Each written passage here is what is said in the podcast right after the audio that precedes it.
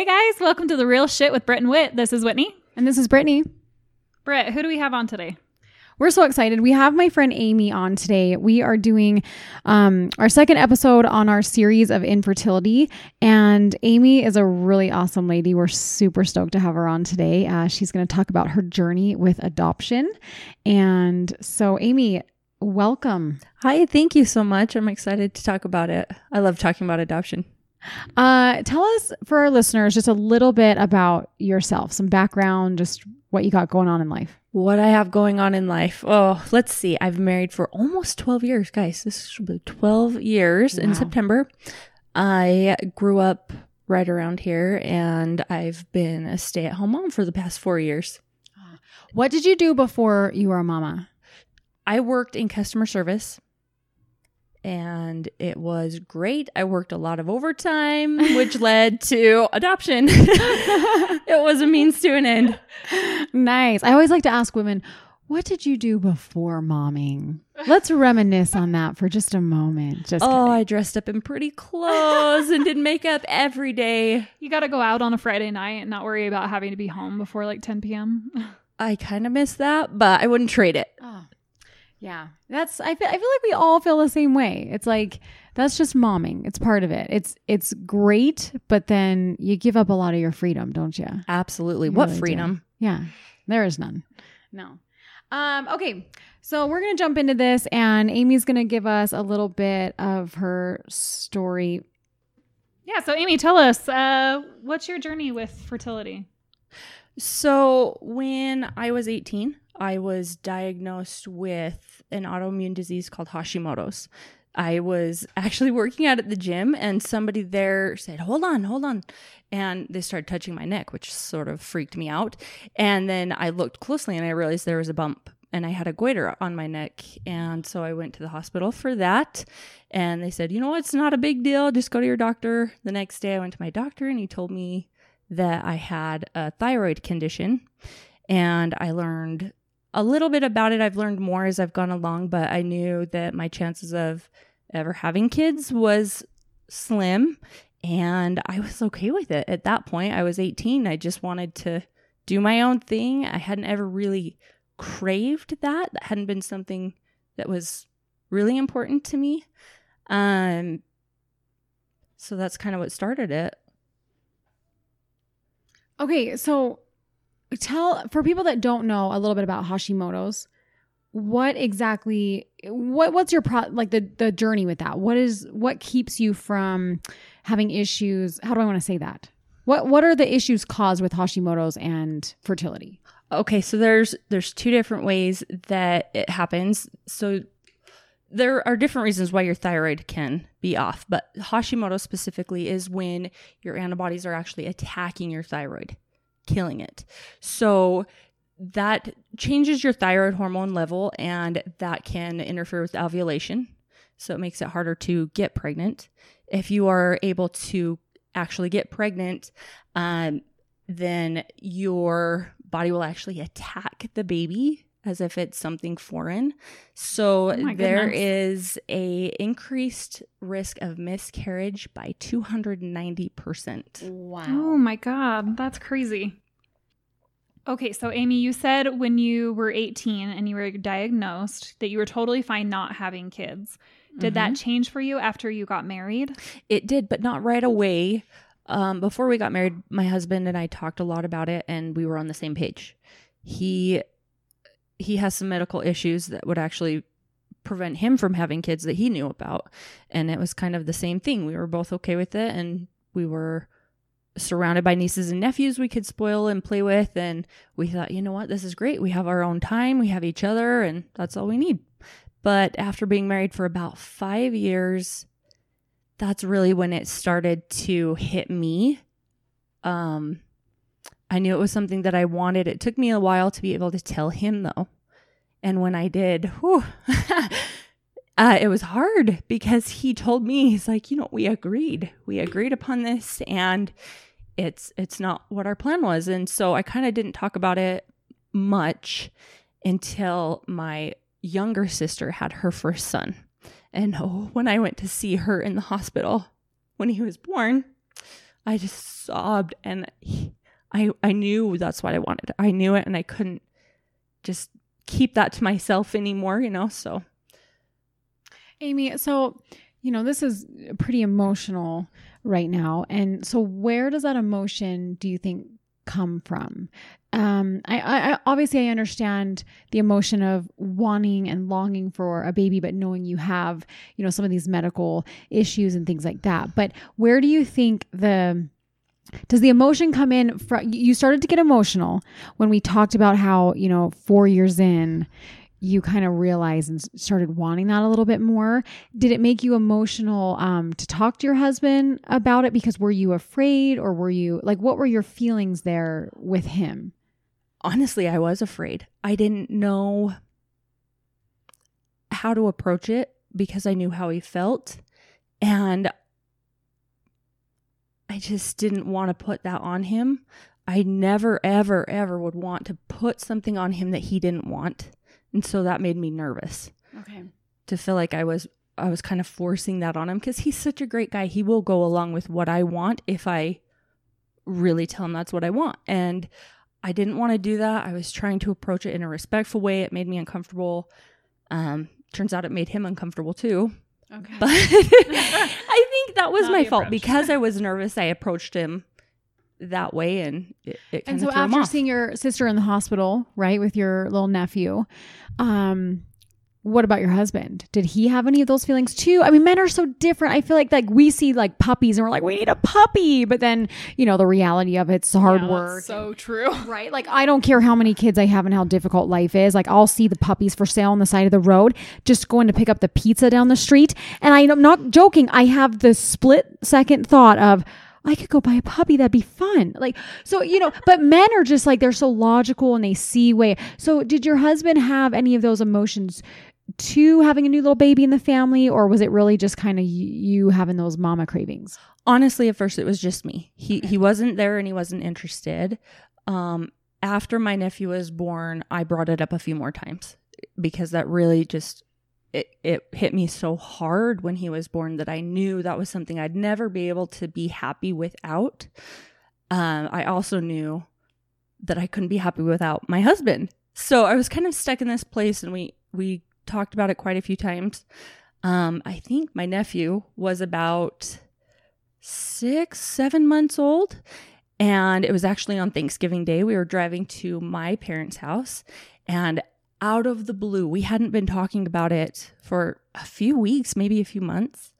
Um, that he just said, you know what, Amy, I'm ready. I've been thinking about it a lot and I I'm with you. I want to have a family. I just had to take my own time and think about it.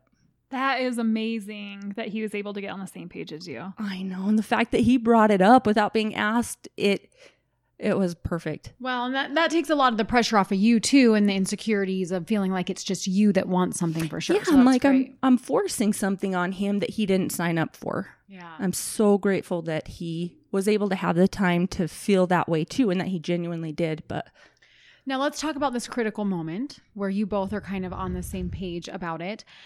Do you at that point, knowing what's going on with your body and medical conditions and things like that, do you even have a thought in your mind at that point of should we try something fertility or was it always just it's going to be adoption this isn't a possibility for my body Yeah. Did you guys try to have kids or just knowing what the issues were, that was just off the table? we kind of did. Uh, So we had probably about six months where we just didn't do anything to prevent yeah right? We just didn't prevent it. And we didn't talk about it a lot. We were just kind of both like, okay, we're on, we both want this. Now what? But we didn't really know. Um, after a while of nothing happening, which wasn't a surprise to either of us, we thought, okay, let's go talk to a doctor. Let's learn a little bit more about this. Um, I do have to say, one of my big hesitations with really trying um because I never I never tried IVF. I never wanted to.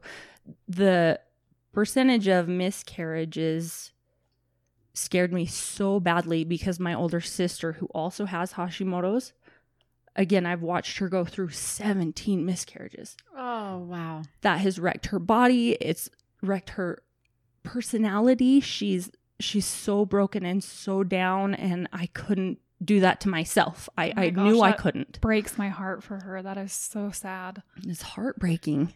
So uh, this is something that can that comes to my mind. You know, and, and and us being friends, we've talked about this a little bit outside of the the microphones, obviously. Um, but kind of the the judgments that come with that for you to just decide you know i don't want to take these routes of treatments these routes of treatments because of the high probability of miscarriage and all these events right for you just to go straight to adoption you you have talked about that you get some people that just do not understand that at all tell us a little bit about some of the judgments you get from that decision Well, people who are very close to me, family, um, family, and some friends that I was pretty close with, but we don't agree on everything. They were the ones that made it the hardest. Um, my my parents personally, they just were not for it. They didn't think that was the right thing to do. Um, my friends and some neighbors around that kind of knew what we were going through thought, you know what, you're not even going to try. You're not even going to try IVF. You're not going to try all these things. You know, you haven't tried Clomid. You haven't, you haven't had surgery. My my husband, for his condition, he would have to have surgery, and he hadn't done that. And so these are people that I thought very few people, family, close friends, that we could talk about this stuff with, and to have a couple of them be so against it, it really hurt, and it kind of sh- scared me away from talking about it with anybody else. So we really kept it to ourselves for the most part. That we wanted kids, that we were trying. We, we didn't talk to him about it, you know? I think it's just an interesting dynamic to talk about with you because so many people, you know, with infertility, they go to all the great lengths of trying everything. And so I actually love your story, you know, and I don't think it's right. Who can we really judge out there? I mean, you can't judge anybody for what their decisions are. It's it's your decision. You can I don't care if you're just someone who doesn't even have infertility issues. You know, Whit and I were talking about this earlier. Like, even if you just didn't want to go through a pregnancy or do that on your own and just felt like you wanted to adopt, that's that's your personal decision, you know? And so at the end of the day, knowing that you do have something medical going on and that you have these high probabilities of things not working out um you know that really is your decision and i i have a lot of respect for you for making that for sure Agreed. Definitely. There is a lot of respect. That is that's an amazing um, decision to make for yourself and to know what's the healthiest thing to do for yourself instead of kind of putting yourself through very expensive treatments knowing that the outcome the the probable outcome is not great total respect for you for making the best decision for yourself that you could Thank you guys so much. It's such a relief to hear that because even now, after the adoption is is done, he's been in my life for four years now, my son, and I still feel insecure talking about it a little bit. The community that we live in, a lot of people don't agree with that, and it is something that I'm I'm a little insecure about, and I shouldn't be because I know I made the right decision. But mom shaming is real, and it oh, hurts yeah. sometimes, even if you know you're right. It hurts. listen sometimes i let my kids eat pop tarts off the floor. Go ahead and mom shame me i dare you. You know what i mean? No. But on a serious note no i it's it's really respectable. And i think but the thing is it is a real thing where you do have women that struggle and would look and say well you didn't even try. You know you didn't even try i would do anything to do it, you know but that's everybody has their own story. And so i actually we really appreciate you sharing yours with us. Um so let's let's go to when you knew it was time for adoption and how did you guys know that that is the route you wanted to take at this point uh, you know, it kind of came to us in a out of the blue way. We were driving to St. George. Actually, we were going to Zion's, my husband and I, uh, along with my sister, my cute little nephew. Um, but we were in our own car and we were just talking about everything going on. And I just threw out there, you know, what if we adopted? What if we just didn't worry about this? Because we actually had gone to a doctor. I'd gone to my endocrinologist, gone to a gynecologist. Um, Bryce has gone to a doctor about surgery and kind of what that would take and what the chances are and everything going on. So we did look into it. We just didn't ever feel comfortable going that route. So we we did put a little bit of research into it. We just didn't go that way.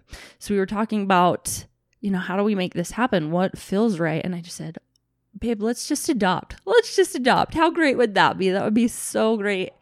And the answer to all of our our questions. And as soon as I said it, I kind of said it as a joke and we both got really quiet in the car and he he just said, "Amy, that feels really good." And I said, "Are you kidding? Because it does. It really does." So for the next 3 hours, you know, we talked about adoptions, we daydreamed about it and we had no idea at that point what it would take. But that's by the time we got to St. George, we were jumping out of our car, running over to my little sister and just telling her, Guess what we're going to do? We know what we're going to do. And I don't know if she believed us or she thought we were crazy, but we knew we were 100% on it. We knew. Yeah, I love that because my very next question was going to be what were the thoughts running through your head when you make this decision? So at first, it was this like intense, joyous, just like, yes, this is it. This is what we're going to do kind of thing. yeah, it felt so comfortable. I know it sounds like we didn't think it through, but you know, when things just hit you, they just feel right. Nothing else up to that point had felt good. And this really did. And there was no turning back after that. That's amazing. So, what is the process like for adoption? Did you go through an agency? Did you go through a law firm? Tell us what your journey was like. There are a lot of different ways that you can adopt. So, for us, our journey started with researching agencies. I got online and I read about every agency I could find that was based out of Utah. Um, I read about international adoption and what that entails. Are there a lot? Can I ask? There like are quite a local. few. Are there a Mhm. lot? I mean, obvi- I've never done anything like this, so I'm very interested in. There are a Okay. few. I think Utah's got. God, at that point, I don't know how many they have now. I think at least five or six that are Okay. based out of Utah. Okay. So, uh, you know, reading every review you can find and and uh, of course you have to take cost into consideration looking at the agency's prices and things like that. Um it took us quite a bit of time. I mean, 6 months I'd say just just researching and Oh, wow. learning about the options. I mean, we were looking into everything though. Like I said, domestic adoption, international adoption, what are our options? And there's so many options that it took us some time to find the right one for us. To like actually go through and vet everything. That's a lot. That's way more than I ever thought that it would be. It's a lot. And I was fortunate because I had a, a roommate of mine um, from my past back in the day that she was a social worker. So I called her up too during this process and just said, you know, I know this isn't directly what you work with, but can you shed any light on this?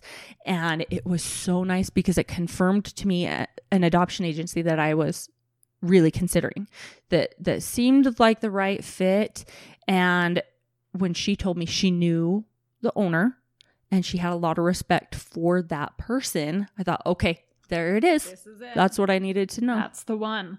So, what is the process like to adopt? What I know that there's got to be a ton of paperwork. There's like they check you out. What kind of is the process for that? so once you decide which route you're going, and and this um, adoption agency we went through is domestic, by the way. So domestic adoption, infant adoption, uh, you have to start with your paperwork. We do a lot of um, background checks, and let me yeah, so Amy ya- actually has. I love this. She actually brought a stack of her paperwork and what it entails, and this is incredible, you guys. There's so much that goes into this. Um, and she actually has one paper that is like a checklist of everything. Well, there's different checklists. I mean, there's like they have to do a home inspection. Um, that there's a checklist on that. There's like your background checklist. I mean, Amy, take us through, you know, a little bit of I don't like all, all that stack you got over there. it's it's so unreal how many things you go through. I mean, it felt like never ending paperwork, and I, I kind of forgot about it until I, preparing for this podcast, I looked back through his folder of all of our documents, and it's it's crazy. It's so much. So forgive me if I get some of the order a little bit incorrect. Eh, When you go to an agency, they will help walk you through this. There are forms that give you all of this information. So if you're looking to adopt, there's a lot of help with the agency specifically. So for me, it started um, with learning about the agency, what their requirements are. their age requirements, there's financial requirements, there's medical requirements, you know, so you had to find Tell me Right. age requirements. I mean, obviously, I don't think they want some 87 year old coming in and adopting or 18 year old, but like, what are, do you remember the guidelines of that? I That's interesting. Believe for this agency, I believe it was 40. Don't quote me on that because I don't Okay. have that here. I'm Okay. so sorry. Oh, no. I, wish just was did. wondering if off the top of your head you remember because that I, I'm so intrigued by things. And like do you know off the top of your head if the law here in Utah, at least, is if do you have to be married? Yes. Well, n- you don't actually have to be married. But with this agency, you could be a single parent or you could be married. But if you were married, you had to be married for a certain amount of time Okay. to show stability. Okay. Interesting.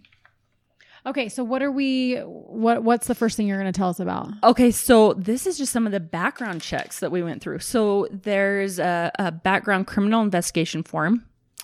Um, you have to do copies of birth certificates. Um, if you've been divorced, you have to have all of your documentation for, for divorce decrees. Um, you have to show the last three tax returns you have. You have to show uh, a copy of your health insurance form or your card. You have to have three reference letters, two from family and one non-family member. You need to have um, copies of your latest immunization records and a referral from a doctor. Oh, wow. So, I mean, there's doctor's visits, there's background checks, I mean, fingerprint checks. Wow. They are very thorough. And I love that um you have like little post-its it looks like on your paper. Tell us like let's get to real life. When you're in this process, what did that pink You little know, post-it say? the, you know, what's hilarious is this post it is from when I was going through the process. I had just left it on there. So this is just reminding me to find our marriage license, birth certificates, and to fill out a BCI form in blue ink. That's what that post it Oh, note wow. says. Oh my goodness. What's the other post-it? I like that one. the That's the one other I post it note is you guys are going to laugh, but let's be honest, all of us moms would be like this. So it reminds me to schedule cleaners to come to my house, which I don't have people come clean my No, I house. saw. but- That's why I asked you because I saw that one and I loved it. That would totally be me. I'd be like just scrubbing baseboards, doing it like we're getting Oh, ready. yeah. We're getting ready for the inspection. So oh, for sure. I at this point I was working 60 hours a week on average as well. So I didn't have time to do this, you know, scrub the baseboards kind of thing. So we did hire someone to come in and completely clean our house before our home inspection, which Yes, is the next have- thing we need to talk about. Yes, you have these document. You have the documentation, background checks, all of that, and then what do they do for a home inspection? So for a home inspection, you do have to have all these documents prepared Okay. to give to the social worker who's going to come to your house. So I mean, she's going to ask you a bunch of questions. She's going to look through your house. There are some things that are required. I mean, they're going to make sure that you have things like a fire extinguisher. You know, things you wouldn't think of. Yeah. Shoot, I would fail. we bought one because we saw that on the Isn't there list. I'm telling you. one like under your sink or something. Is that like protocol? Does that just come? But it can't Are be you looking at a expired. movie? I don't know. Do I not you have, a to check. It has to be. you guys Oh, are boy. funny. Yeah, it can't be expired. I mean, it's crazy. We had to show her pet immunizations, um, the medical referrals, like I said, the family references, um, the fingerprints. We had to go through and fill out a bunch of paperwork about us, um, physical descriptions. We had to get any if if you have other children or other people living in your home, you have to get information about them too. Okay. So, and if they were over the age of 18, they would also have to have background checks. We didn't have that, but that is something to consider if you have older kids or, you know, family members living with you. They will need to be vetted just as hard. Wow, that's good to know. So, the home study is one thing that you you really need to get ready for. So, I have a whole list if you want me to read it off. Okay. But a home study. Is that what for you your called it? home study. So this is a social worker that comes to your home that evaluates you after your background checks have come back clear. Okay. You have to give her copies of all of those and the medical information, all that. She needs a copy of that. But she's going to come and just scope you out. I mean, make sure that you are going to take care of this child, that you're safe, that you're good people. Okay, is this just like pit stain city? Like, are you just sweating, or is this like? I mean, this seems nerve wracking to me. It was unbelievable. I can't even tell you how nervous I was for this home study. yeah. I mean, we were like I said, we we had somebody come clean our house.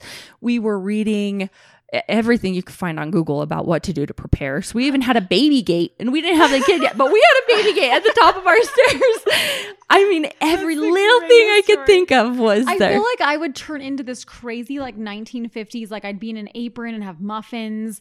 I like I would. I don't. I'd probably have curlers in my hair. I don't even know. I feel like I'd be turning into Into that just. fire extinguisher under the sink. I would be carrying my fire extinguisher. Just to show you. like I'd be a lunatic. I feel like Guys, they ask you intense questions too. Like they'll ask you about your sex life. what? They ask you about relationships with parents, and what- wait, wait, wait, wait, wait. nothing is off limits. yeah, what about their sex life? Yeah, do they you- want to know? We're the real shit. You know, you gotta tell they that didn't ask specifics. I just asked if we were okay. Okay. They're just Sexually like, do you have a healthy sex life?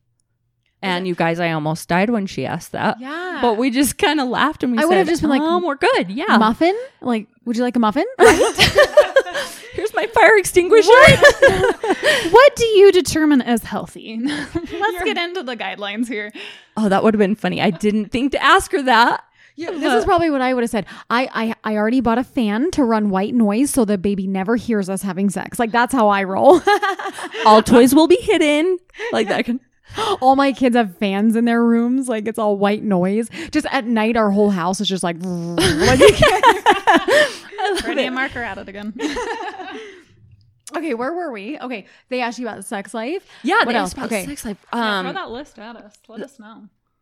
okay, let me I'm going to read this off. So we driver's licenses, birth certificates, marriage certificates, divorce decrees if applicable, verification of employment, also a pay stub. Oh wow. Guys, we had to show proof of funds too before we can even apply to this agency. You have to show proof of funds. Um, you have to show that you have Do you have like all the money up front to adopt? Is that what you're saying? you have to prove that you have the amount required for the agency fee. Wow. Which is we'll get into cost in a second. Yeah, we'll but- get- okay. There's so many different fees that add up. But, so you at least have to they have to see you have that fee yes, in there. I feel like there would be months where I would be screwed. Like I feel like there'd be months where I'm like, we're not eating this week, so we got some cash left in there or something. You know. Everyone's living off of ramen. Yeah. yeah. I mean, you you had to show that you have um health insurance, auto life. We had to show that we had life insurance, and we had to see how much. You guys, Oh wow. I would have never considered that, and I'm so grateful that we actually had some through Bryce's Yeah. employer because. I- don't know what would happen if we said no. what other had some- personal questions that I'm Oh, curious? I wish I could remember. A lot of them were about family. Okay. our relationship with our family and we'll save this for another day but there is a lot of strain there on on my my side of the family mainly with my mom um and i had to tell her everything i mean Oh, she she wanted to know everything about it I mean, here's my thoughts. How would they know if you were lying? You know what I mean? i i know Do they that's a good question. interview your references like and they're going to ask these kind of questions or do they just read like a letter from your reference or they just asked for the reference letters. They didn't interview family. I don't know if other agencies do that though. That's a good question. Ours did not. I the thing I have to say about the woman who came, the social worker, she was so friendly. It made it easier. She wasn't like a taskmaster with a whip and a clipboard. It- Yeah. she was just this cute, cute blonde lady that was so bubbly and it made it comfortable to kind of go through those awkward questions. I don't know. I guess maybe she's trained to know if we're telling the truth or not, but probably they She's probably really be, do right? train them on like lying techniques or whatever Mm-hmm. um so besides a fire extinguisher what else in the house are they looking for like do they want the home to be baby proofed already or like are they just making sure that it's like livable conditions honestly, I think what's actually required and what suggestions are out there online are very different. I, I went kind of the extreme because I just wanted to prepare as best I could. Um, they do need to make sure there are screens on windows you know that that it's a Yeah. safe home to be in that there's a window in every bedroom uh things like that Ad- honestly, adoptive parents probably have way more of a safer environment than just us folks out here with our five kids. We're like, well, the screen's been ripped out for a while, but if you open that, it's your own fault. Like, you know. well we're we're on on our tiptoes for sure for sure Whitney make likes to call it free range parenting. So they'll they'll learn on their own, you guys. They will learn these things. i love it I feel like we would fail. Yes. No, but that's a, that's intense. That's an intense situation to have someone come in and basically you feel like you're under a microscope a little bit. It seems like, right? Oh, very. So th- I wish I could remember, guys. It's been so long, but so many very personal questions. And I mean, they can look through your drawers, through your cabinets. really? Ours didn't, but Okay. someone else I know who went through the same adoption agency, their social worker did. Wow. So I don't know if they only do that if they feel they need to, if that's, but they can. I mean, they can go through your drawers. So I was That's- pretty nervous. Interesting. Um, some of the other things they double check, you know, are the clearances. Like I said, your criminal background check. You have to have for anything, even like a DUI or an unpaid parking ticket, any probation and treatment classes. All of that has to be cleared. Um, child abuse, neglect clearances for every state and county you have to live it for the past five years. They'll go back that far and check Wow. and your FBI clearance, sex offender cres- uh, clearance, and other states have specific things they check for. But that's kind of the stuff we had to go through. So, yeah, let's talk about when we get down to it, the cost. I think that's a big one. I don't think people realize how much adoption really is. So everything adds up. Um, there there are a lot of little fees. So you do have to get your home study done, which is you pay for all these checks and everything, you know, your doctor's appointments and such. But the the first big payment is your home study. It can vary. Um, I've heard they go up to over a thousand dollars, but ours was seven hundred and fifty dollars Wow. just for the woman to come interrogate us a little bit. Yep, Yeah, you're almost paying to give yourself a heart attack. I know it was a very expensive. Um, and then so you have your home stu- your home fee. So we Wait, have the we home saw inspection. on your thing too that your application even to put in was cost money. Oh yeah, and we we couldn't even put in our application to the agency until our social worker had filled everything out, Like you done all her due the di- test, yes, and, then, you she apply. sends it to the adoption agency, and when she sends that, she'll she'll tell us like I recommended you, so you can go ahead and apply. They have the copy, so at that point, then yes, just simply the application for the agency is seven hundred and fifty dollars, or at least that point it was. It Oh might have goodness. changed. These fees are really adding up. So, Uh, yes. I mean, everything literally costs money. Everything. I mean, Okay, so then where are we? So we go through the, the thing, you get accepted, you get approved by all of this, and then you um and then you can actually apply to the agency because you're approved of everything. Yes. And when you apply, that's intense. I mean, they'll they send you this packet of things you need to fill out. You send all of the information that the social worker had too. So all of your clearances, FBI, things like that. They get those too. But then they have more I mean, they want to know your height, weight, any um history of mental illness for you and anyone in your family and anyone that's going to be around the child and specifically what it is, what medications you're taking, Wow. um, they want to know your your parenting theory, the way you're going to parent. Are you going to like stay to home? You Let's gonna- put free range parenting on there. I You mean, is that what? an acceptable thing? I don't know. I bet after meeting these women at the agency, I think it would be, but at that point, I had no idea. I want to see Whitney answer that question. Be like, you know what? We're we're gonna go ahead and pass on you. Hard pass on the free range lady over there. oh my gosh. Uh, some of the hardest stuff for me to answer on the application, though, was about the child.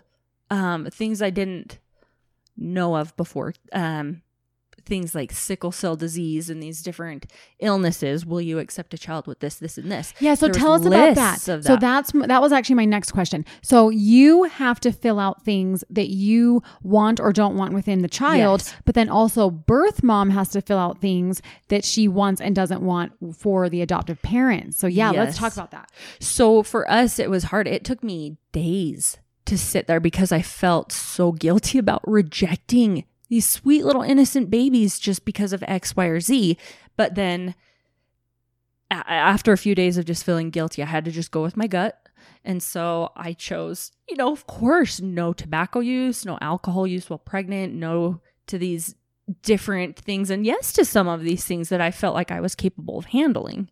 You know, they they ask you what race you're interested in, twins, boys or girls, that I mean anything that you can. See, that just is so intriguing to me. Because really, I feel like on the other side, right, that would be a very intense situation uh, and stressful, and and almost like you would have a little bit of that eh, panic or that guilt of like, how can I choose you know obviously at the end of the day everybody wants a healthy baby whether that baby is you know you're growing it inside of you or not you know but the the the difference is right like that's what's crazy about this process is you're growing a baby and you go to the doctor right and you find out something's going on with your baby inside of you. Well there's that's your baby.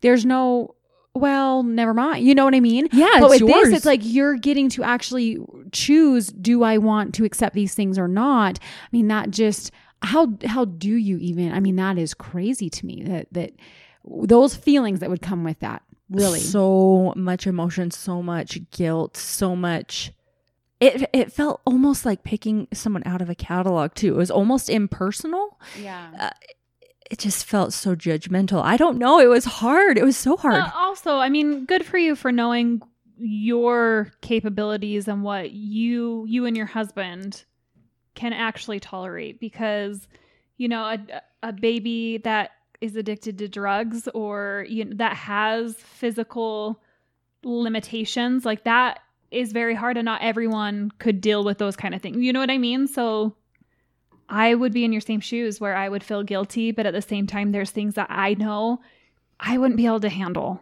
Yeah. so That's what it came down to is what what do I think I can I can do and what do I think I'm I'm prepared for and capable of and if I'm going to do this I need to be the best mom I am possible of being so that's that's how Bryce and I both went went through this and answered the question. Well, you know, we appreciate you being real about that. I mean, this that's what this podcast is all about. Are people talking about the things that people don't really like to talk about out loud? And it's kind of that uncomfortable stuff that people don't you have those thoughts but you don't say it.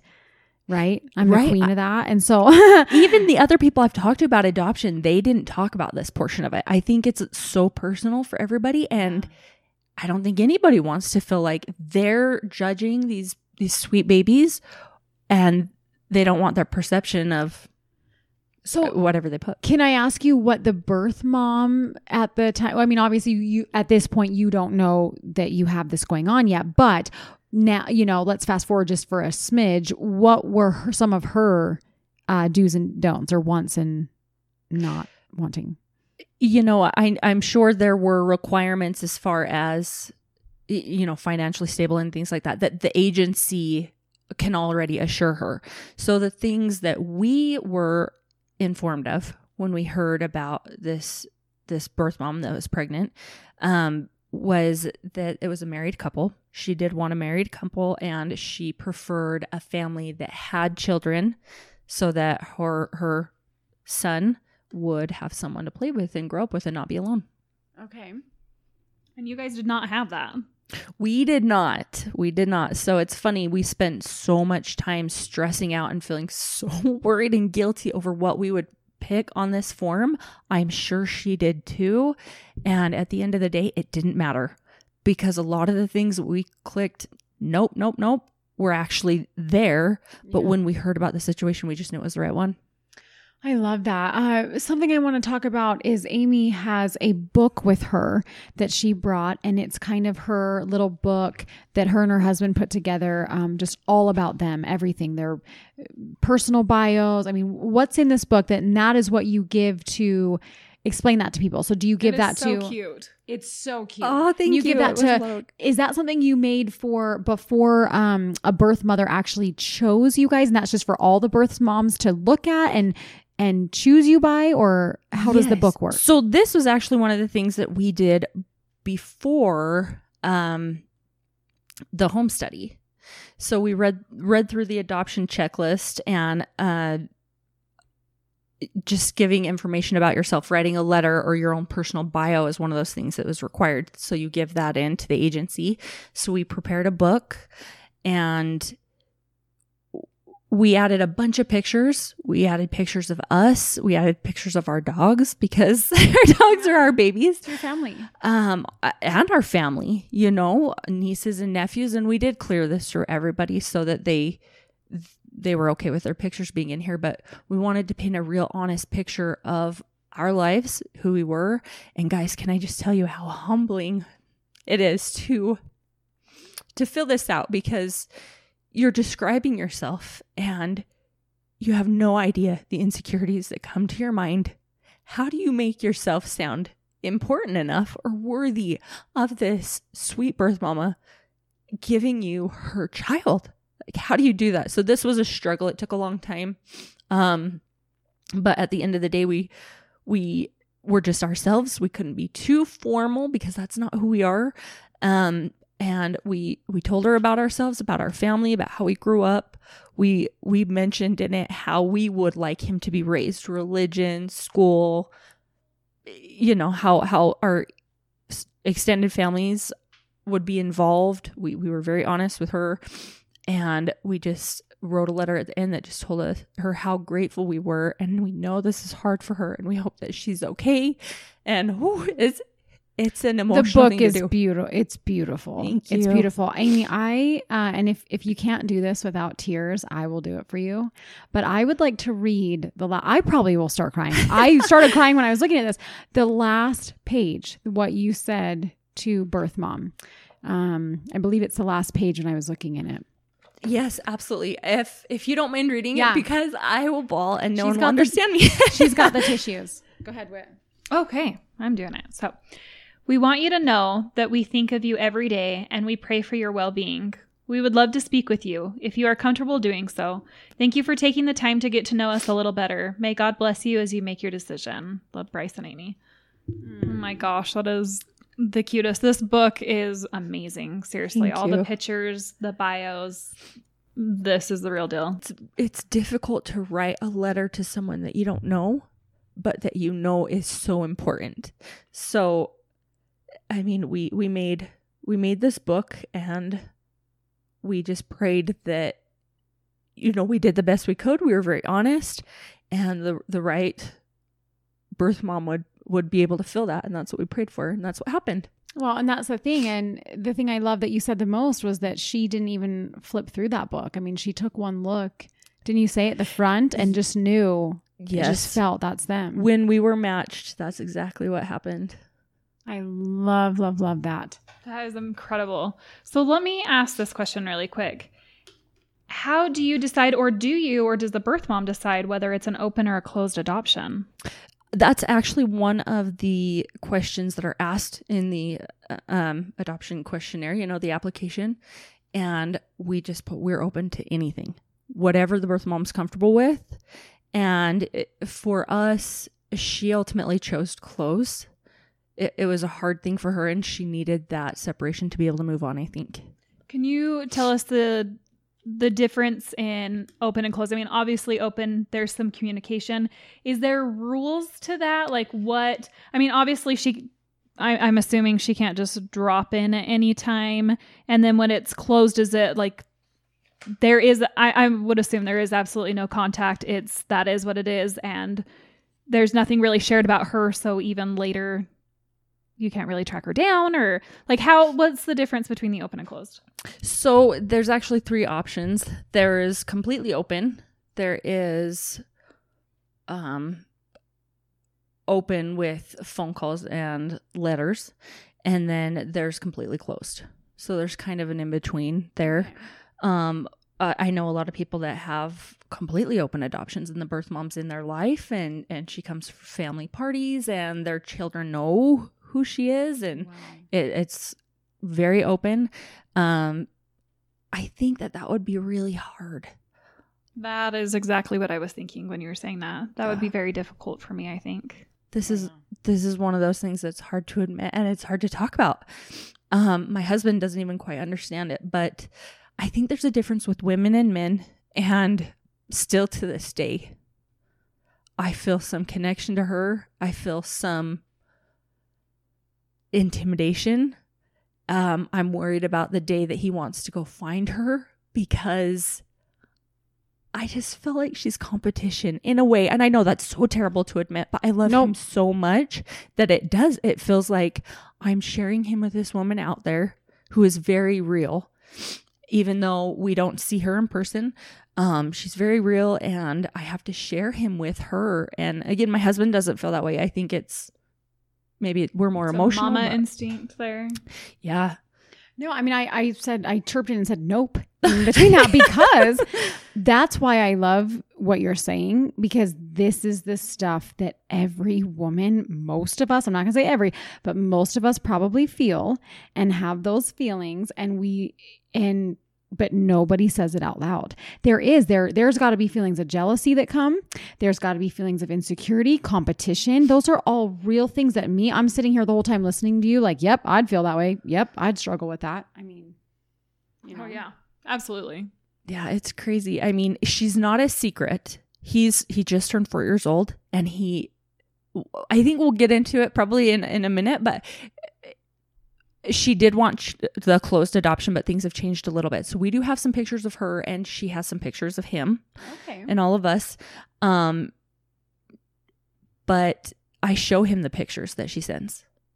And I just say, you know what, this is, and I say her first name. I don't call her his birth mom because I don't think that would that would just be very confusing for him at this point. Yeah. And I just said, hey, this is, Yeah. you know, and I'm keeping her name private just for her own sake since she wanted things close. I'm trying to be respectful, but of course. he knows who she is. Uh, he doesn't know what that means, but he's familiar with pictures of her. So she's she's there, and as he grows and asks questions, I never want it to be something that he's uncomfortable asking, even though I feel insecure with it. I want him to be open and have every answer I can possibly give him. Okay, this just came to my mind. So you were saying the closed adoption changed a little bit, and is that by both of you kind of agreeing to swap some pictures? Yes. So, okay. So I have to tell you back. Can we go back a little bit? Yeah. So, back to after we fill out the application, we're waiting and waiting and waiting. And in between this time, um, there was a little boy who we thought we were going to adopt. He was actually through a different agency. We saw a thing about it on Facebook, of all places. And we reached out to that agency and talked to him a lot. We we were in the process of of having that matched. We had a picture of him in our home. Um, he was the cutest little. He was six weeks old. He was here in Utah, and it didn't go through. You guys, That has to be absolutely heartbreaking. it was so hard. Um, oh, adoption is hard, you guys. It's so emotional for so many reasons. This particular little baby was born early. You can tell that he wasn't super healthy in the picture, and his mom was living in the homeless shelter downtown. So, like, and he didn't have a shirt on. He just had a dirty blanket in this picture. And I just wanted to take him home and give him a bath and feed him. And oh, I just my heart went out to this little baby. Um, so I got really, really attached, and it seemed like everything was going well, but she kept dodging the meet. She was supposed to meet us. We we did have this picture of him, but she hadn't met us in person yet. And after a few weeks of this, uh, we found out that she had taken off. She left the state, and that she had no intention of ever placing him. So it wasn't that she didn't want to place him with us, it's that she didn't want to place him. This agency was paying for housing for her. They took her out of the the shelter and paying for housing. They were giving her a cell phone and uh, she was she's turning around and selling these gift cards that they gave her for clothes and food and selling them for drugs and that was so hard because and I can still see him. You guys, I can still see this little boy that And so she, you're saying she kept him and had no, but she was just being taken care of. Oh, she, had, no no intention of placing him. She was Oh. using him and working the system. Is that adoption fraud? Is that what they call? Is that what they call that? It probably is. I I didn't ever hear that term from the agency directly. They just were very blunt and told me what happened. Like, didn't even know that okay, was a she was. We we weren't charged anything at that point. Um, with this agency, it's, it's not so many small fees broken down like the one we ultimately went with. This is just a one lump sum that covers everything. So the agency was was who paid for her phone and food and clothing and stuff. So we weren't actually out anything, but emotionally that tore us apart. I think emotionally being out something is way worse than financially being out I something. still hope that would be that so little- hard. I still hope he's okay. I still can see that Oh, picture of him. That- those know, were my he's okay. thoughts. Is that's somebody who needs to get away from that situation. And it's not sure. that she just didn't pick us. It's that this poor baby is still not being taken care of. And that crushed me. So my husband and I, after that, went down. We stayed in bed for three days. And guess what we did? Have you guys ever seen the TV show Blacklist? No, I haven't watched it. We rented it or we bought it on iTunes and we watched two whole seasons in three days. We literally did not leave our room sounds at like all a for good three rehab. days. It's such a violent, amazing show that you wouldn't think that that would help you feel better, but it was a good distraction. We would watch Blacklist and then cry and watch more Blacklist. So it was, it was hard. That was really hard. Thank you for sharing that. Honestly, It- it- let's. Speaking of that and having something fall through, what was the process of when did you find out that you know your little boy now that you did adopt? When did that come about? I mean, how how did that work? So the day that we found out about our son was actually the 4th of July. And that morning, I woke up at about seven o'clock in the morning, which is, I mean, I didn't have to go to work that day. I was just still in this funk um, about this other little boy that that wasn't being taken care of. And I took the dogs out. Bryce was still in bed. He didn't want to get up. We were both pretty pretty torn up still. And I remember I took the dogs out to go to the bathroom really early in the morning and I looked up at the sky and I just started screaming at the sky like I know this was what you wanted us to do. Why isn't this happening? How can you let us hurt this much? If this is what you wanted us to do, it has to happen now because if it doesn't, I can't do this. I I can't. I'm way too emotionally fragile to handle this ever again. I know people who have had this happen multiple times, but for me this time was brutal and I couldn't get past it. So I my neighbors think I'm crazy just like screaming oh. up at the sky, literally screaming and then I came back in and I just sat on the couch because I didn't want to go wake up my husband and you guys literally within 5 minutes of just sitting there, my phone beeps that I have an email. And this isn't the normal way that you find out about this. Um, but there was an email and they call it a stork situation when there's a birth mom that is in labor right then and there's not time to go through the normal route. Um, so that's that's how I found out about my son. What? Yeah, it was crazy. So it was that soon to her. She was in labor or was- going into labor. She was in labor, and so they emailed. I'm sure they sent out like a blast to everyone that was, you know, signed up with them. Um, so they just said, if you want, and they gave us a little bit of information about her and how far along she was, health, you know, the little bit that they knew because she had just gotten here. So Okay. the agency didn't know much about her at that point either. So they gave us a little bit of information and said, if you at all want your profile shown to this birth mom, it has to happen now. So respond quickly because we will be gathering profiles and bringing them to the hospital. Bryce, get out of bed! Like you're just probably I screaming. screamed and it scared him. And I said, Bryce, this is it. This is it. And he said, No, it's not. And I said, Baby, I know it's it. I know it is. And we read the email again. And that's when I noticed that she specifically requested a family that had kids. And we were both still very raw from the, the last situation that we went through. And he said, You know what? It, it's not it. It's not it. I can't do this anymore. I'm done. And I said, baby, please, please, can I tell them to show us or show her our profile? And he's just like, whatever. If you feel good about it, go ahead. So I did. I emailed him right away and I just said, please show her our profile. I know we don't have other kids, but please just show her. So we did. Oh. And then, And then oh my god, keep going. she, uh, the labor stopped. okay. So then um, they they sent everybody information and she said, okay, labor stopped. She's not actually due yet. Um, so we will still go ahead and show her your your profiles, but we're gonna put her on the adoption agency's website so that everybody has a chance to see it. So it they call it a situation. Um it sounds sounds like so negative to me. I don't know why they call it that. But it sure is a situation where there. these prospective birth parent or adoptive parents go and we read about these babies that are coming into the world and what we know. And so a bunch of other people now suddenly have time to say, yeah, show her our profile. And and it took until uh, July 15th is the day that the social worker, not the same one that had the home study, but but his birth mama's social worker brought all of the profiles to her apartment and sat with her and looked through them. And that's when she picked us. Oh my goodness. Oh, I love this. I, I love this story. I'm totally know. hooked.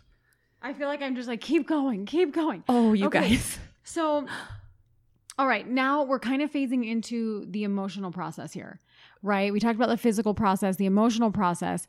You get chosen. What's going on? Okay, you have to tell this story about how you had, I'm going to let you say it. How prepared were you, Amy? I was Tell the people. so prepared. It was the only thing that kept me busy. uh, I mean, besides work, but mentally, you know, when when I wasn't at work and I was at home, I had to do something. So, guys, his nursery was done. I'm talking quilts, bedding, his crib, changing table, decorations. I had a rocking chair in there for him, some toys. We had everything. ready for him. I have to ask this. So you said you had a boy room ready. So is it because you were requesting to have a baby boy? Yes, actually. Okay, okay. Yeah. So we did when we we were talking about it and and praying about it and thinking about it, we just felt like a boy was for us. There's no real reason other than just deep down in our guts that's what we felt. Yeah. So So you were we prepared. yeah, we And were get prepared. We had call. clothes. So we get this call. We so we knew that her social worker was taking these profiles over that night. And you guys, I was so nervous. And I did not think that there was any way we were going to get a call that night. I think she went over maybe around eight o'clock at night to go talk to the birth mom and show her all these profiles. And I took some sleeping medicine. I think I took Benadryl to help me sleep. Amy's getting drunk that night. I know, you guys. Better hope so that's- funny. Better hope that social worker doesn't show up at the door. You guys, she called me. Oh, okay. So she calls me and wakes me up at like eleven thirty because I just I knew I wouldn't sleep, so I I took this Benadryl so I could sleep. And when I answered the phone, she's like, "Oh, did I wake you up?" And of course I lie. I'm like, "Oh no, no, I'm up. No, I'm, I've been up forever. I've been up because." No, we've been having five hour sex because our sex life is great. Yes, yes, write that down. It is amazing. Remember how I told you that? Okay. yeah so she asked if i if she woke me up and i'm like no no of course not and she was emotional too she was emotional and she told me she's like amy i have to tell you she's like i went over there with five profiles of families that did have other kids and you and bryce were the only ones that didn't but when she looked at your your picture on the front of your your um, book, your bio book, she burst into tears and said, "It's them, it's them." And she hadn't even opened it and read it. It was just the the one picture of us on the front of the page, and she said, "I I have know that's them." Oh my gosh. That gives me chills so bad. I'm crying in my It's still unbelievable. Oh, I can't believe my shirt. I can't believe she picked us still, and he's four. Okay, so then and then do they tell you like she goes into labor and do you go to the hospital? Like how does that work really quick? Okay, for so for us, you guys, from this point on, we had the best situation possible. I think it went as smooth as it can be. So she picked us um and then that was on July 15th. So a few days later she had a doctor's appointment where she was going to make sure everything was fine. They were going to hear his heartbeat. She called and invited me to go to the doctor's appointment with her. So- Um, oh, you guys, give me those. I'm skipping tissues. this. Oh. I met her first. I'm so sorry. My uh my chronological That's okay. We're, we're all most of our listeners are women. We're all Oh. just like we all just You probably guys- gab like this too and with each other. So she wanted to meet us and of course wanted to meet her.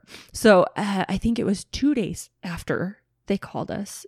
We went to dinner and she got to pick the restaurant and her social worker was there and our social worker was there.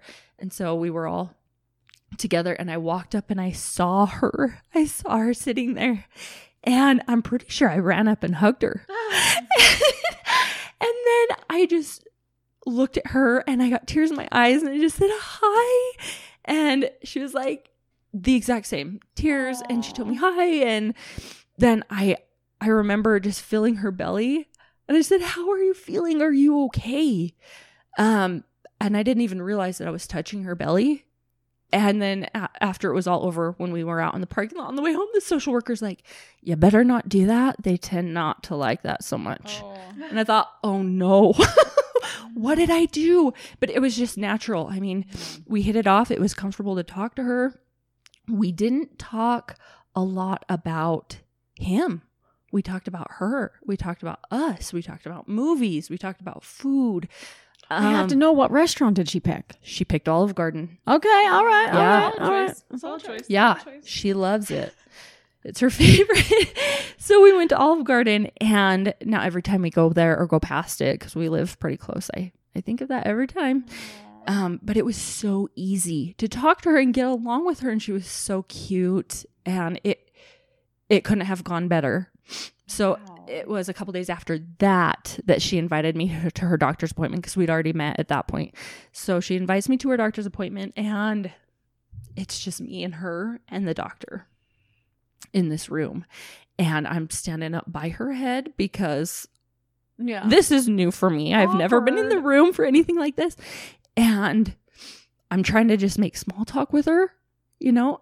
And as soon as I hear the heartbeat, I just start crying. I just start bawling and I just said, You thank you, thank you, thank you, thank you. And Oh I think I leaned down and hugged her.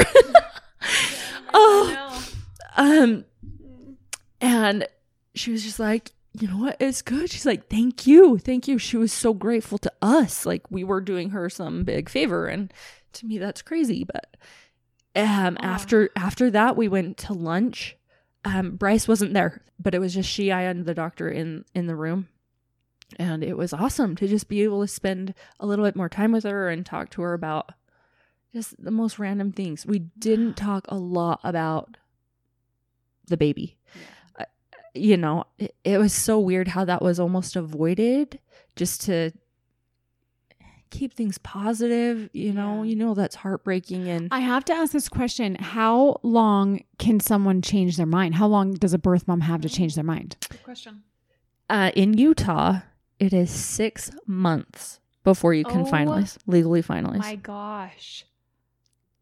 Oh and that gosh. is the longest wait, you guys. The longest and scariest wait. So for six months, were you a wreck after this? no, because it went so well. Okay. Um, okay, I'm gonna back up again a little bit because I don't think this is common, but everything went so well that she invited Bryce and I to be in the room with her when he was born. Wow. So we watched our son be born and being in the room with her, gosh, that was hard because she's in pain and she's emotional and we don't know how to feel and how to react and how to be there for her without making her uncomfortable. But she did invite us to be in there.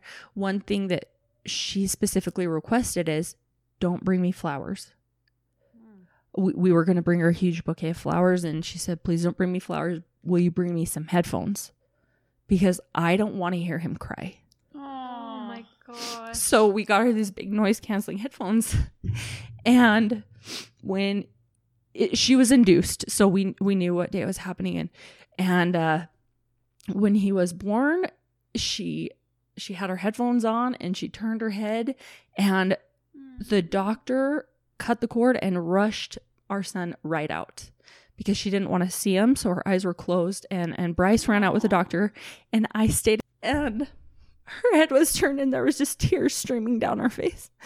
And I just hugged her. Hmm. And we didn't have anything to say, but I just hugged her for what felt like forever. And I just said, Thank you so much.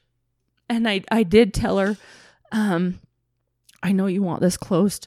I know you don't want to see him, but if you ever change your mind, I promise you, I'll send you letters and tell you everything about him and pictures. Just, I'll, I Oh, promise. So Yeah, we're just a mess over here. Yeah. crying. it was something I'll never forget. That was so hard. And I was so happy, you guys, and so sad for her at the same time. Oh, that's just the, the emotions have to just be. Oh, that's a roller coaster. Yeah, you feel guilt because you're taking something away that is breaking this poor birth mom's heart. And then I'm so excited to go see him. So, it, yeah, it's anybody out there thinking about adopting, you guys got to be prepared for this. I wasn't. Yeah. I, I didn't know I'd be in the room. I thought that was separate. And then the doctor just said, Here you go, after the baby was all cleaned up. You know, I, I, I didn't know what to expect. And that's not how it happened. And, and so, yeah, I mean, really, I know we need to wrap it up here, but so she, um, what happens with birth mom at this point? Is it just, is that it where you just kind of, you guys go and you're in a different room and setting with the baby and then birth mom is recovering and then on her way? Like, So- how does that work? Normally, yes. Um, our social worker told us that it was uncommon how well we got along and how comfortable we were with each other. I think usually the birth moms, they don't want anything to do with you. Yeah. Uh, You know, they, they want to meet you to make sure everything's good, but they don't want anything to do with you. But this was different. Um, she wanted me in the room with her the whole time. She she ended up hemorrhaging actually the night he was born, and so she was in the hospital for an extra day to make sure everything was okay. And I spent an entire day. Bryce was in the nursery with our son. I spent the entire day from visiting hours open to close in her hospital room with her hmm. she was telling me all about her life, clothes she's going to wear when she can fit into them, and hmm. hairstyles and movies. And Oh, can I ask, is she young? I know we can't talk too much, but was she young? she's 25 when he was born. Okay. Which I So- mean, you know, young if you're not. Yeah, yeah. You don't have like the stability of a family and things like that. Yes, young to be going through this kind of on your own. Okay, I, I feel like I'm like we're all just crying. I don't even know where we're at here with the. Whit, I don't take it away. So, um, yeah. So, okay, tell us kind of your journey of being a mom. So we take him home from the hospital, and he. It was just it felt right from the beginning. He he did have a hard time coming off of something, so he needed a lot of attention. And you guys, I don't I don't regret one missed shower, uh, the, the night's sleep because he wanted held constantly. I mean, constantly. You could not put him down, and I'm so grateful that I had all that time with him. Um, he's so funny. He is so strong. He's a big kid. He's big for his age. I can vouch for this. We are good friends with Amy and Bryce, and their little guy is the cutest thing ever. He's such He is. He's a giant, awesome, Oh, athletic kid. Like I he's love him. so cool. Uh, every day, Bryce and I just say, "How did this? We still can't believe this happened. We went through everything, but it feels like some weird dream, and we can't believe this is what came from all of that. Like this most amazing little person that just fits in so well. Oh my gosh, that's so cute. So, looking back, is there anything that you would have done differently? Gosh, that's hard. I don't think so. I mean, if I could have talked myself down from stressing out so much about certain things that were out of my control, like how would the home study go and, uh, you know, worrying so much about, oh, no one's going to pick us because we're not lawyers and MDs and, you know, these crazy things that you're comparing yourself to all these other parents out there that are on the, the adoptive parent waiting list that you see. I would have just calmed down a little bit and not stressed out so much. Because you guys, I was a nervous But don't you wreck. feel like it's easy to say that after the fact? I Oh, mean, we would all be going crazy through this. always, always. It ended up so well that other than that, I don't think I'd change anything. Oh, I wanted to ask you this, Amy. Did you um do you guys ever think I don't know if I've ever even asked you this personally. Do you guys ever think about adopting again for him to have a sibling or do you know like this is just our little family and we're cool with this? That one's hard for me. it's another one of those guilt versus how I feel. Um, his birth mom did ask the the night that the social worker called us and and said, you know what, she she picked you guys, but she does want to know, will you have more kids in the future? And I just told her, you know what, I can't promise that. I don't know. I would like to say yes. I'm not opposed to it. So, and that's all I can tell you. So, part of me wants I'm going to be honest. Part of me wants a little girl. You guys, little girl clothes are so cute. Little boy boy clothes are cute too, but it's not the same. So we know that. I would love a little girl to dress and spoil, but it feels right with just a street. It really does. So if that changes, then absolutely we'll go through it all again and I have no problem with that, but it does need to feel like the right thing. Yeah. I feel like that even with just deciding to have another kid in general. Like I that's agree. a tough decision no matter what. And it's always kind of like, are we done? Are we not done? Is our family complete? Like there's always that like I I don't really know. How do you know when you're done? You know? And how do you know how much a new child will change the dynamic of what you have and you love your children and yeah, oh gosh, everything is so It's it's really like the puppies. All right. it really is. When I went to go pick up the pizza the other day, it's like that with babies. I see a friend or a sister or somebody have babies and, oh, baby, you know, but then I have to go to reality and think, no, no, no, no, no. We're okay. Like the reality of having another, right? Like those are the things that whether it's adoption, whether it's your own biological, whatever, you those are thoughts that we all have. Like, am I done? Am I not done? Can we do this? Do I want to do this? You know. I think it's a a good thing that it's a lot more difficult to have a baby, whatever route you take. Because puppies, man, you get to see a picture of them on KSL and you can go get them. This is why I have a four month old puppy right now who I'm potty training and a toddler Oh, who now wants to pee outside because the dog does. Amy went.